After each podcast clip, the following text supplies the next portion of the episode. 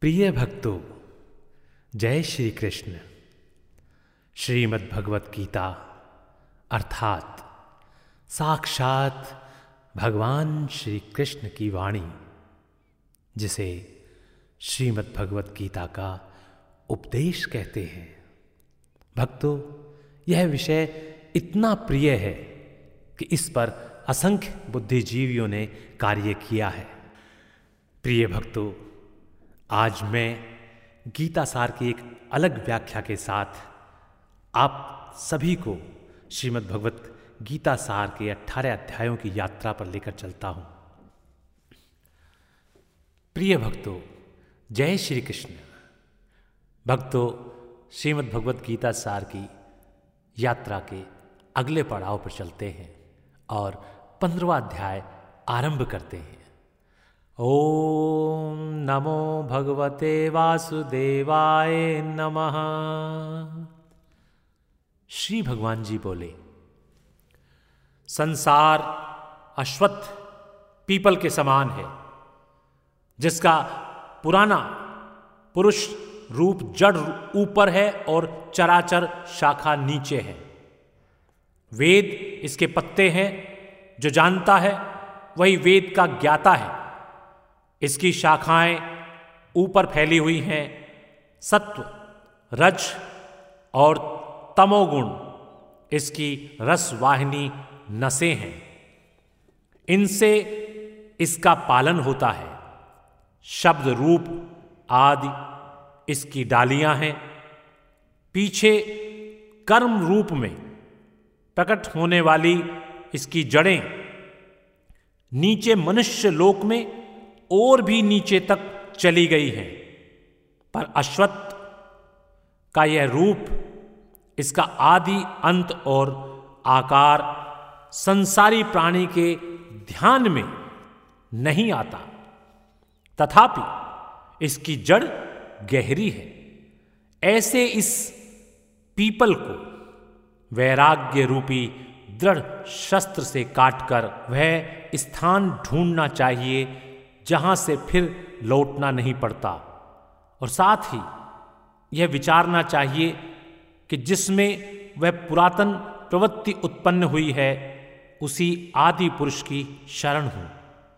अहंकार और मोह रहित संग दोष को जीतने वाले, आत्मज्ञान से निरत, सब कामनाओं से दूर, सुख दुख नामक द्वंद्व पदार्थों से मुक्त ऐसे ज्ञानी पुरुष शाश्वत पद को जाते हैं, जिसे सूर्य, चंद्र या अग्नि प्रकाशित नहीं करते। वही मेरा परम धाम है। वहाँ जाकर लौटना नहीं होता। मेरा सनातन अंश इस जीवलोक का रूप धरकर प्रकृति में स्थिर पाँचों इंद्रियों और छठे मन को उससे छुड़ाता है। जैसे वायु पुष्पादिकों की गंध को दूसरे स्थान पर ले जाती है, इसी प्रकार यह देह स्वामी शरीर धारण करने के बाद जब उसका परित्याग करता है, तब इंद्रियों और मन को साथ ले जाता है। कान, आँख, चर्म, जीभ, नाक और मन का आश्रय लेकर वह जीभ विषयों का भोग करता है। एक देह से दूसरी देह को जाते अथवा एक ही देह में रहते समय अथवा इंद्रियों से युक्त हो विषयों का उपभोग करते हुए इसको मूर्ख देख नहीं सकते। किंतु ज्ञान रूप नेत्र हैं, वे देखते हैं। यत्न करने से योगी जन इसे देख सकते हैं। परंतु अज्ञानी यत्न करके भी इसे नहीं देख पाते, जो तेज सूर्य, चंद्रमा और अग्नि में वर्तमान है और जगत को प्रकाशित करता है, उसे मेरा ही तेज मानो। मैं ही पृथ्वी में प्रवेश कर अपने तेज से समस्त भूतों को धारण करता हूँ और इनमें रस स्वरूप चंद्रमा बनकर मैं ही सब औषधियों को पोषित करता हूँ। मैं जठराग्नि होकर प्राणियों के देह में प्रविष्ट हूँ और प्राणवायु, अपान वायु से संयुक्त होकर चारों प्रकार भक्ष भोज्य, चौष्य और लिए ये भोजन किए हुए प्राणियों के अन्न को पचाता हूँ। संपूर्ण भूतों के हृदय कमल में निवास करता हूँ। मुझसे ही स्मृति ज्ञान और उनका नाश होता है। सब वेदों में जानने योग्य मैं ही हूँ। वेदांत का कर्ता और वेदों का ज्ञाता मैं ही हूँ। इस संसार में चर और अचर ये दो पुरुष हैं। जितने नाशवान प्राणी हैं, वे चर कहलाते हैं और उसमें कूटस्थ अर्थात शैल शिखर के भांति स्थिर चैतन्य को अचर कहते हैं।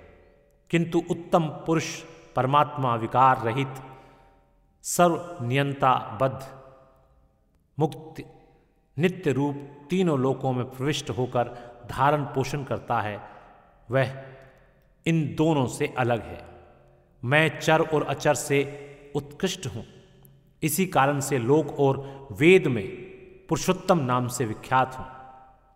हे भारत, जो ज्ञानी जन इस प्रकार से मुझको पुरुषोत्तम जानता है, वह सब कुछ जानता है और सर्वतो भावेत मेरा ही स्मरण करता रहता है।